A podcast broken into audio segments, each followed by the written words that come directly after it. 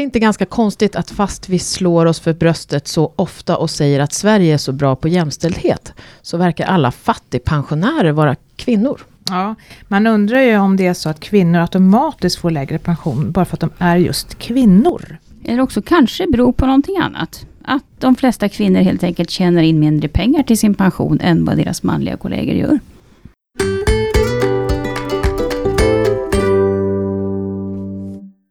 Idag ska vi prata jämställdhet här i Min Pensionspodden.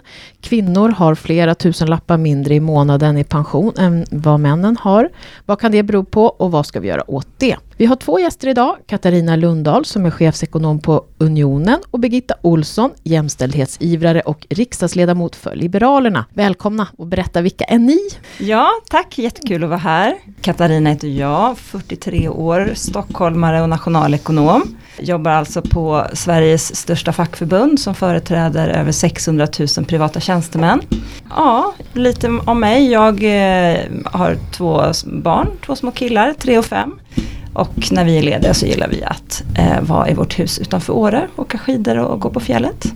Mm. Ja, jag heter då Birgitta Olsson och jag är också 43 år gammal faktiskt till, till sommaren. Eh, och eh, har ju varit engagerad politiskt sett i i snart 25 år faktiskt och um, ser väl kanske min sista period i politiken nu. Jag har varit, är riksdagsledamot och har varit minister under ett par år också. Och um, ja, jag är um, feminist, jag är mamma till två döttrar och jag är gift med Mark. Siffror de är ju väldigt tydliga. Och kvinnor har alltså i snitt omkring 6 000 kronor eller 30% lägre pension än vad männen har just nu. Och siffrorna ser tyvärr dessutom ganska lika ut, även om vi tittar på så att säga yngre, äldre, äldre pensionärer. Det, har liksom inte, det händer inte speciellt mycket. Och även när vi på min pension tittar på så att säga framtidens pensionärer, fram, prognosen för hur det ser ut för de som kommer att bli pensionärer de kommande årtiondena, så, så går faktiskt mönstret igen. Även om man har samma lön när man slutar jobba, alltså när man går närmar sig pensionen, så får en kvinna vanligtvis oftast mer än en tusenlapp mindre i månaden i pension. Det känns ju inte särskilt jämställt. Och vad kan det här bero på? Mm, det finns ju många olika saker som, som det har koppling till och jag tycker det är viktigt att betona att det är ju inte pensionssystemen i sig som är själva boven, de är faktiskt rätt neutrala.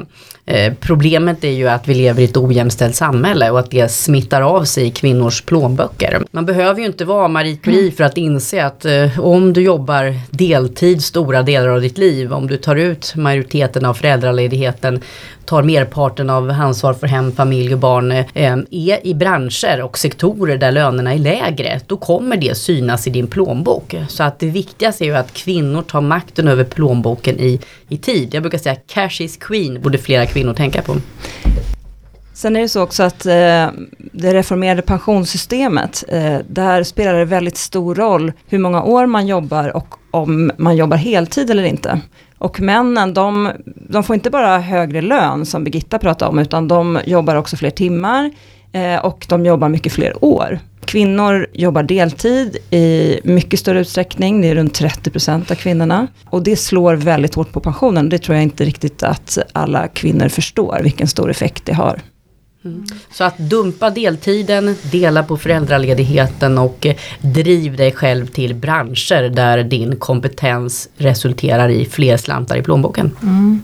Så vi har alltså inte ett pensionssystem som är ojämställt egentligen men ändå missgynnas kvinnor. Vad, vad kan man liksom göra åt det här? Men det vi kan göra från politiskt håll, eh, en av mina liksom käpphästar som ju jag glädjande nog har mycket stöd av från många fackförbund, det är ju det att jobba vidare mot en mer individualiserad föräldraförsäkring. Vi ser ju att mönstren grundläggs ju väldigt tidigt. Ehm, par som lever hyfsat, inte helt men hyfsat jämställt fram till första barnet kommer, får ju en helt annan livssituation efteråt och det är då vi ofta ser det stora lönegapet ökar mellan kvinnor och män och också i en relation. Så att det är jätteviktigt att gräva där vi står och börja tidigt. Det, det är inte en slump att feminister tjatar så mycket om föräldraförsäkringsfrågan för att den är så viktig. Från akademiskt håll lyfter man fram det. det forskningen är rätt entydig. Så, att, så det tycker jag är den enskilt viktigaste saken man kan göra. Sen tror jag också att det är jag är själv en, en typisk liksom, eh, produkt av det väldigt eh, könsstereotypa, liksom, ja, humanistiskt lagda hållet, både på min mamma och pappas sida.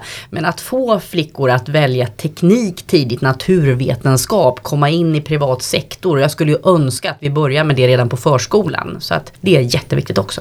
Ja, om jag får haka på där så jag tror också att eh, hur man delar på föräldraledighet och föräldraskap har stor påverkan på möjligheter att göra karriär och på löneutveckling.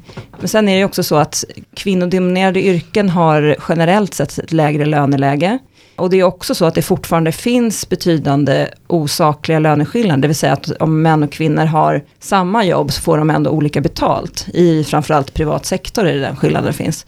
Och det är någonting som vi som fackförbund jobbar mycket emot, med liksom att företagen måste jobba med lönekartläggningar och hitta de här problemen. Och där, jag håller helt med Birgitta om att kvinnor måste röra sig vidare ut i arbetslivet, inte bara stanna inom omsorgssektorn, utan även ta sig in liksom i mer tekniska yrken och så. Men vi ser också att det är väldigt tufft för kvinnor i de yrkena det är en tuff arbetsmiljö, de blir inte riktigt betrodda, man riktar sig framförallt till män liksom i rekrytering och sådär. Alltså lönerna måste ju upp också i de kvinnodominerade yrkena, självklart. Men kvinnor måste också våga ta för sig, men då måste också männen på de här arbetsplatserna ge kvinnorna utrymme. Mm. Jag har en fråga faktiskt. Vad mm. tänker ni om Islands idé där som har lagstadgat om jämlika löner från årsskiftet? va?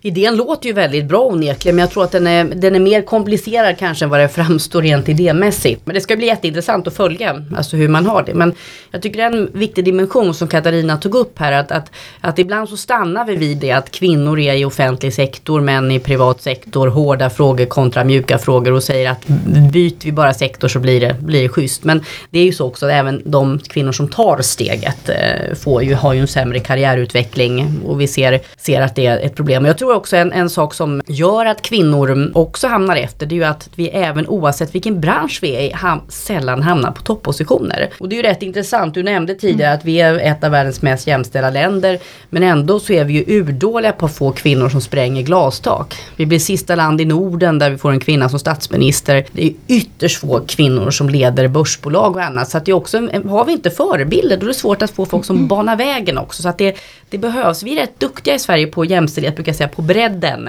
Men vi är sämre på jämställdhet på toppen. Så att fler kvinnor måste ju upp där också för att vi ska jämna ut. Men då tänker jag faktiskt vara lite kärringen mot strömmen här. För att ändå när man pratar om pensioner och fattigpensionärer och allting så får man ändå en bild av att folk inte tycker att det är riktigt rättvist det här med pensionssystemet så som det funkar. Och då är faktiskt min fråga, hur ska vi definiera rättvis pension? Kan man inte definiera det också som att det borde vara mera fördelande när man väl har liksom klarat av sitt arbetsliv? Va, vad tycker ni egentligen här? Jo men pensionssystemet är ju såklart, det blir en balans mellan att vara omfördelande och att uppmuntra till arbete under arbetslivet. Så det är ju en avvägning mellan de två. Blir det bara omfördelande så då är det klart att incitamenten att jobba några år längre eller liksom gå upp i heltid blir mindre. Och det är ju därför pensionssystemet ser ut som det gör också, för att det ska ge incitament till arbete. Sen, ja, men idag är ju då garantipensionen 8000 kronor och det kan man ju verkligen fundera över om det är för lågt. Det är en låg eh, nivå. Och det är ju framförallt många som blir pensionärer, eller är pensionärer eller blir det snart, som var unga på 60, 70, 80-talet där det var liksom en annan kultur och så vad det gäller hur mycket kvinnor ska arbeta och ta hand om barn och sådär. Som nu då får väldigt låga pensioner. Sen är det klart det finns bostadsbidrag och det finns andra liksom, stödsystem runt de här personerna. För att de ska klara sin ekonomi. Men det kan man absolut eh, fundera på. Men det, det är ju hela tiden en avvägning det där. Och det finns ju idag i pensionssystemet inlagt att man liksom får pension de första åren som man är hemma med sina barn och så. Och det är ju typiskt en sån grej för att kompensera att man ändå inte ska missgynnas för att man skaffar barn. Men samtidigt tycker jag att det kan vara rimligt också att om man då som kvinna går upp och jobbar heltid, att man också får någonting för det sen efter de där första åren. Så att ja, det är en avvägning. En av dem, eller kanske den enskilt viktigaste feministiska politiska revolutionen i vårt land var ju när man avskaffade sambeskattningen 1971 och införde särbeskattning. Och vi kunde ju se en revolution på ett par år att gifta kvinnor började i praktiken yrkesarbeta lika mycket som ogifta kvinnor. Där ska vi vara stolta över att vi i Sverige har så pass många kvinnor ute på arbetsmarknaden, även om allt för många jobbar deltid. Och jag tycker lite det handlar om kompensationsbiten som Katarina var inne på, att, att när det gäller en något äldre grupp eh, kvinnor i samhället som har varit kvar mycket i eh, ja, födde barn innan förskoleutbyggnaden kom på allvar som var kvar i det gamla systemet, många var hemmafruar. Det är klart att de har levt under en helt annan liksom, politisk verklighet också. Men jag tror också att det är fullkomligt livsfarligt. Om budskapet blir till mina döttrar och andra unga som växer upp att eh, det ordnar sig.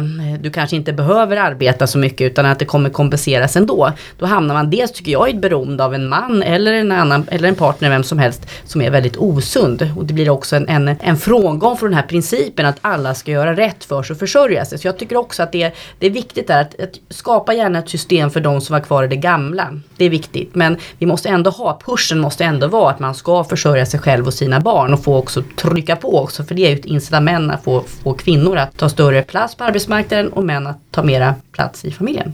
Vi har ju faktiskt haft eh, möjlighet att dela föräldraledigheten sedan 1974, så det, det, är ju några år sedan nu. Men så tänkte jag också att man hör ändå det här med delad föräldraledighet och sånt, det verkar ju faktiskt inte vara en speciellt populär reform. Jag menar varje gång man försöker så, ja, mm. nu senast är det väl också så att det finns en, en riksdagsmajoritet som ändå är emot. Och då kan man ju tänka tvärtom då, vi kanske ska göra tvärtom, att vi ska ha fler barnårsrätter. Det har ju funnits tankar kring att man ska ha möjlighet att dela tjänstepensionen i familjen, att man ska ha fler år till så, alltså barnårsrätter, att man helt enkelt på något sätt ska få mer pension för familjelivet, om jag uttrycker mig så. Hur tänker ni kring det här? Jag är nog inte riktigt lika pessimistisk som du vad det gäller den politiska utvecklingen. Det får ju Birgitta fylla på. Men jag tror att det finns liksom en, en boll som är i rullning. Och att det kan hända att politikerna liksom kommer gå före folket lite. Och det, så sker ju ibland. För att man ser att det är otroligt viktigt, precis som Birgitta var inne på, hur man delar på föräldraledigheten för den fortsatta karriären och lönen. Så det, jag tror att det kommer komma, det kanske inte kommer nästa år eller så, det kommer nog ta ett litet tag, men jag tror ändå att en förändring är, är på väg. Sen kan man ju alltid fundera om eh, ett år mer eller mindre med barnårsrätt, men jag tror inte det är inte det som kommer förändra kvinnornas eh, liksom, pensioner. Utan stora skillnaden blir ju när man ändrar beteenden. Mm. Och det ska vi också komma ihåg att det var ju inte heller bättre förr. Jag är född 1975 när man då bör, bor, började kunna dela. Och då var det ju 0% av papporna som var hemma med sina barn. Nu är det ändå en bit över 20% som är det. Så att det är ändå gått i rätt riktning. Och det har också varit så att för varje så kallad öronmärkt mamma, pappa månad som har kommit så har män i regel stannat hemma många följer mönstret. Så att det är ju uppenbarligen lite nudging som behövs. Att man mm. trycker på på olika sätt. Så att, eh, nu har jag mina kanske sista månader kvar i riksdagen. Men eh, blir det votering kring frågan om att ytterligare öronmärka så kommer jag, jag självklart att rösta för det. Jag tycker det är sorgligt att min parti inte har gått på den vägen. Jag tänker väl ibland också när vi som tittar på alla sorters pensioner och jag är ute och pratar mycket med både blivande pensionärer och yngre pensionärer.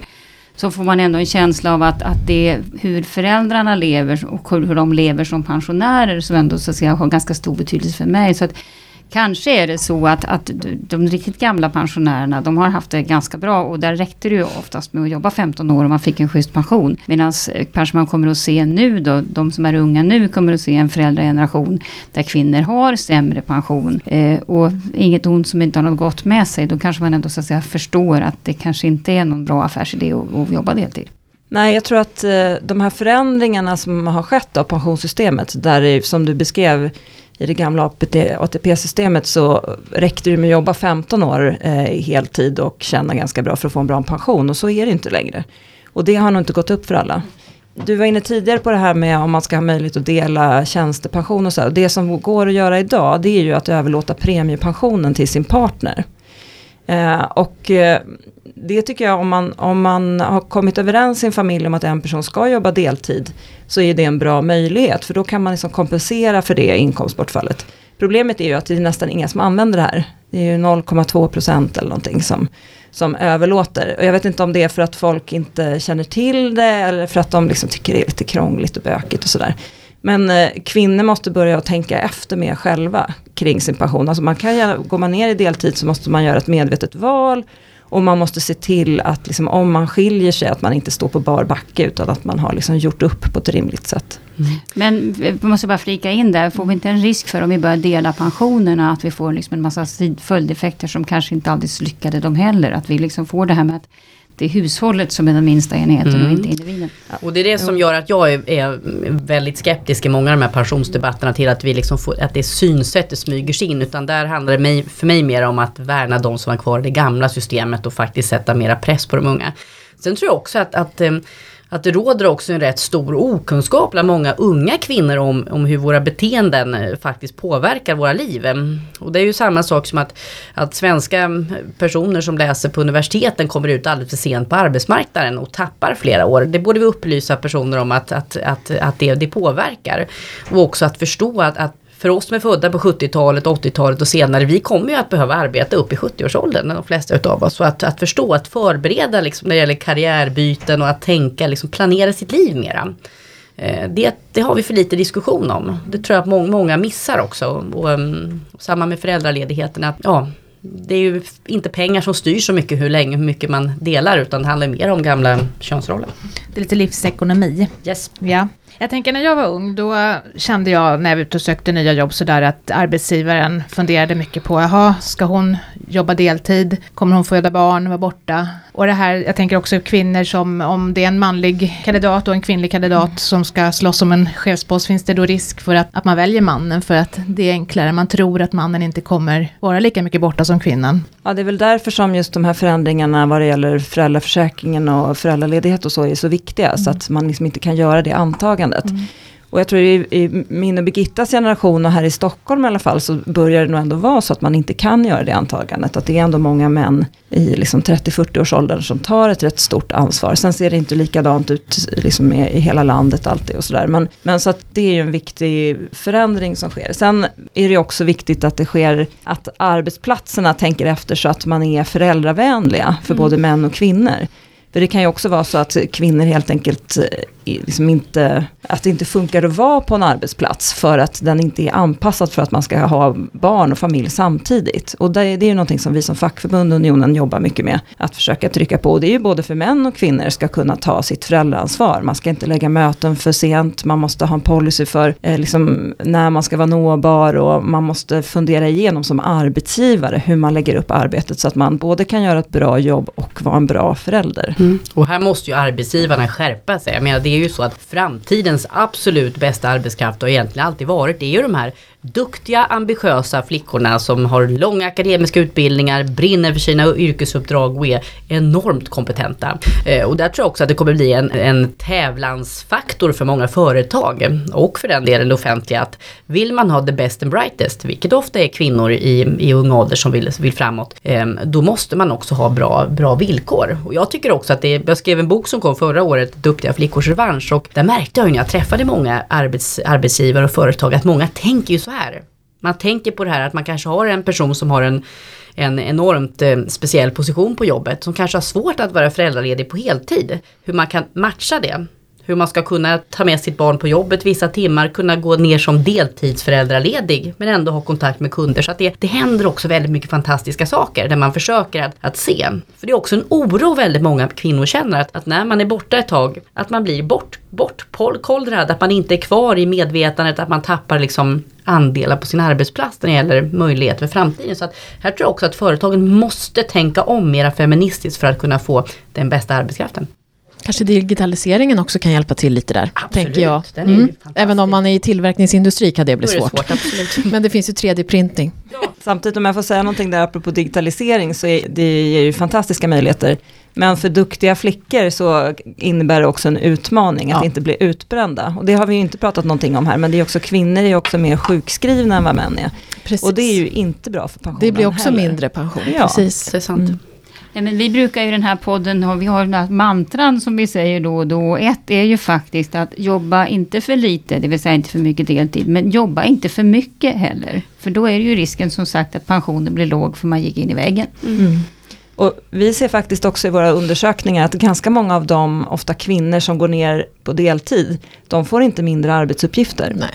Och då är det ju helt värdelöst att mm. gå ner i deltid. Verkligen. Så det ska man ju vägra göra. Ännu större anledning att, att dela lika hemma då, Verkligen. så att man inte blir utbränd faktiskt. Mm. Man måste inte göra allt. Men Katarina, vad är fackets roll i allt det här? Vad, är det något speciellt vi kan, ni kan göra? Och eh, är det några speciella kvinnoavtal eller vad är det som behövs?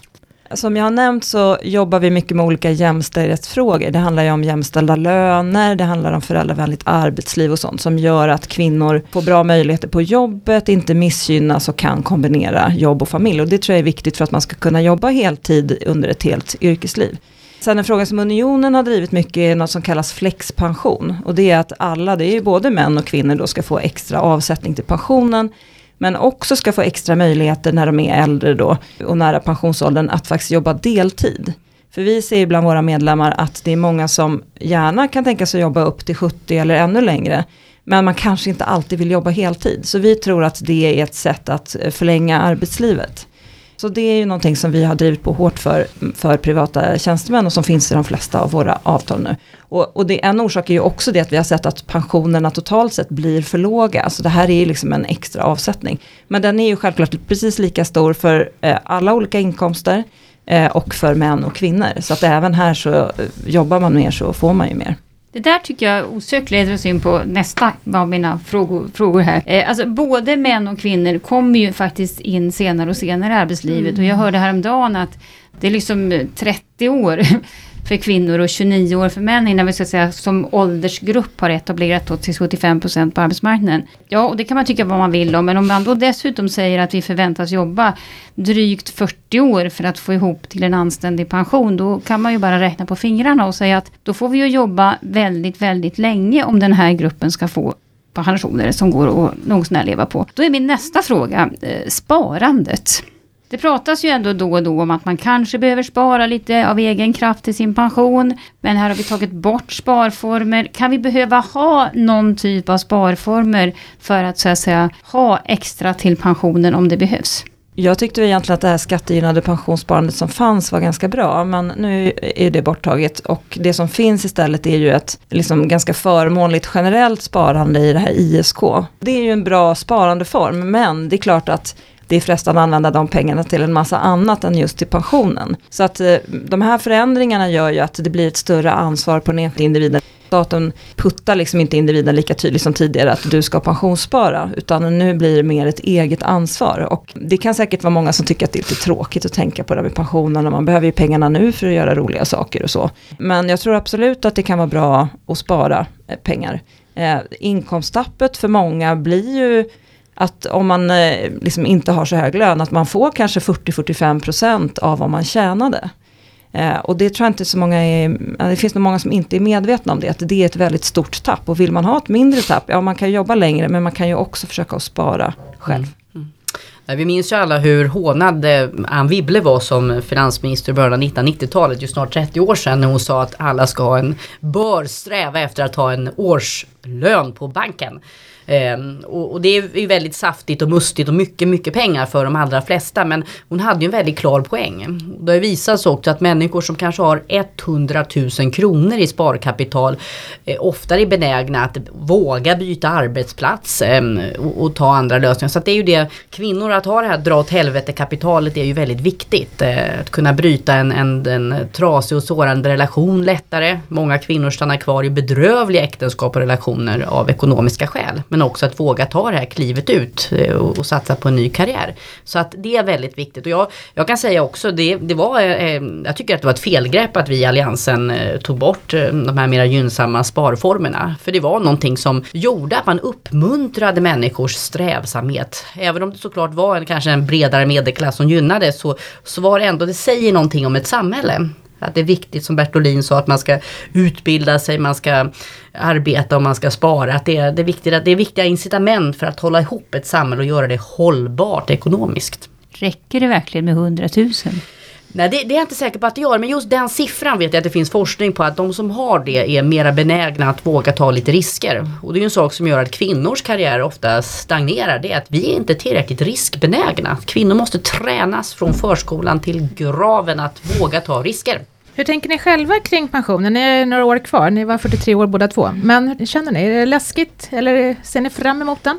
Jag tänker framförallt eh, att det kommer bli ett väldigt långt liksom, yrkesliv. Jag kommer från en släkt av, av, av lantbrukare framförallt på min mammas sida och min morfar han, han blev 90 år någonting och han jobbade som lantbrukare upp i 70-årsåldern. Det är ett ganska, det är ett väldigt tungt, tungt yrke. Vi vet ju själva liksom hur eh, ja, het den här politiska debatten har varit. Så att jag tycker att det är väldigt friskt nu att vi har en stor enighet i, i riksdagen om att helt enkelt gå vidare, att människor ska jobba, jobba längre. Men jag har väl alltid fått med mig det hemifrån att försöka försöka mm, lägga undan pengar. Min mamma har alltid varit så att hon såg till att jag, vi sparade pengar. Hon är lärare själv. Nej, men man fick en hundralapp av mormor eller farmor till jul. Så la man undan det och det var ju en jättefin plattform för mig sen. Att när jag skulle börja studera att inte behöva ta studielån på det sättet. Och då kunde jag komma ut. Jag började väl jobba liksom heltid från jag var 22 eller någonting. Så jag har ju varit ute i alla fall ett par år på arbetsmarknaden. Ja, det är bara att hoppas att man får ett långt och friskt arbetsliv, så mm. man vet ju aldrig vad som händer. Men, men jag kan tänka mig att det här med att liksom jobba deltid någonstans där på slutet kan vara ett attraktivt alternativ när man blir i 70-årsåldern. Mm.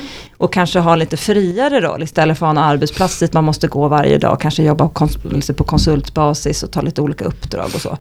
Och så är det faktiskt ganska många, tror jag, äldre män som gör idag. De sitter i lite olika styrelser och gör lite olika saker. Men för kvinnor så är det nog lite, lite mer ovanligt, kanske också för att vi inte alltid har yrken där det funkar så bra. Och också kanske att arbetsgivarna inte har varit så intresserade i de kvinnodominerade yrkena alltid, av att ha kvar de här äldre kvinnorna. För det hänger ju också på lagstiftningen hur länge man jobbar. Idag så är ju gränsen 67 och efter det så får ju arbetsgivaren liksom sparka ut den om de vill. Eh, nu är väl det kanske på väg att höjas då, får man hoppas till 69. Men det är inte alla då som helt fritt kan välja heller hur länge man vill stanna kvar på sin arbetsplats. Utan det beror ju också på hur reglerna ser ut. Men liksom ett lite mer flexibelt arbetsliv på slutet tycker jag känns bra. Mm. Och många arbetsgivare är ju där också bromsklossar. Att man vill helt enkelt eh, få bort liksom en äldre personal även om den är väldigt uppskattad på arbets, arbetsmarknaden. Så där tror jag ett, ett grepp som Alliansen hade som var bra var ju det när man minskade arbetsgivaravgifterna. Att, att det var många som då fanns inte det argumentet med på samma sätt utan det blev också gynnsamt. Och sen tror jag också, jag har, jag har ju drivit den här frågan i riksdagen sen, sen ja, nästan 15-16 år tillbaka om att höja pensionsåldern. Att, att också många inom klassiska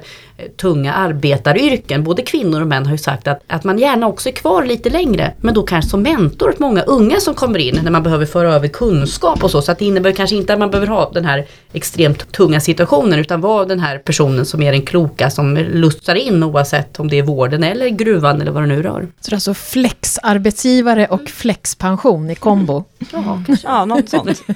Men till sist här nu, nu har vi fått massa bra underlag sådär. Har ni några konkreta tips till kvinnor och män för den delen då, för att få en jämställdare och en bättre pension? Nu har vi pratat om många, så det är kanske, men jag tänkte om vi kunde koka ihop det. Komprimera det. Ja. ja, men då skulle jag säga ett, Dumpa deltiden. Två, Dela föräldraledigheten. Tre, Driv dig framåt, alltså våga byta liksom bana. Ja, gå aldrig ner i deltid utan få mindre arbetsuppgifter. Ja, dela lika på deltiden i den mån det går. Och börja jobba tidigare.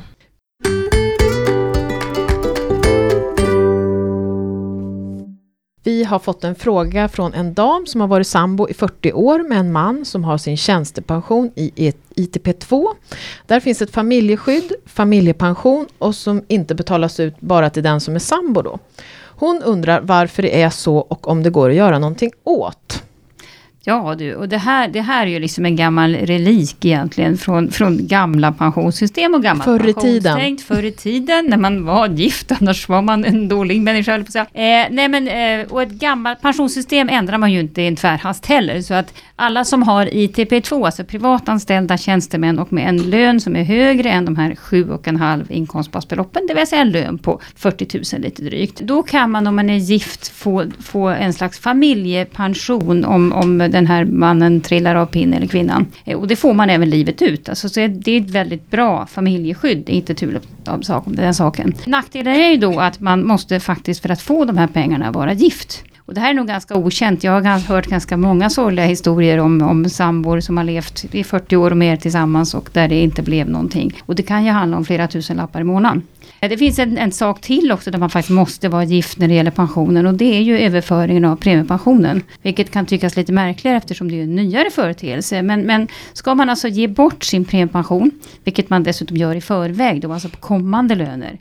Eh, så krävs även där att du ska vara gift med den du ger bort eller får pensionen ifrån. Eh, så att nej, det finns inget bra tips annat än att eh, på något sätt gå och gifta sig någonstans. Och jag brukar ibland, eftersom jag själv har varit sambo i 40 år vid det här laget, jag är inne på drop-in bröllop. Fort och raskt. Den här podden görs av Min Pension som är ett oberoende samarbete mellan staten och pensionsbolagen. På minpension.se kan du se hela din pension och göra prognoser. I dagens program har du hört Katarina Lundahl, chefsekonom på Unionen och Birgitta Olsson, riksdagsledamot för Liberalerna, Kristina Kamp, Maria Eklund och jag själv Ulrika Lund. Vi finns på Twitter och Facebook och Instagram. Gilla och följ oss där. Hej då!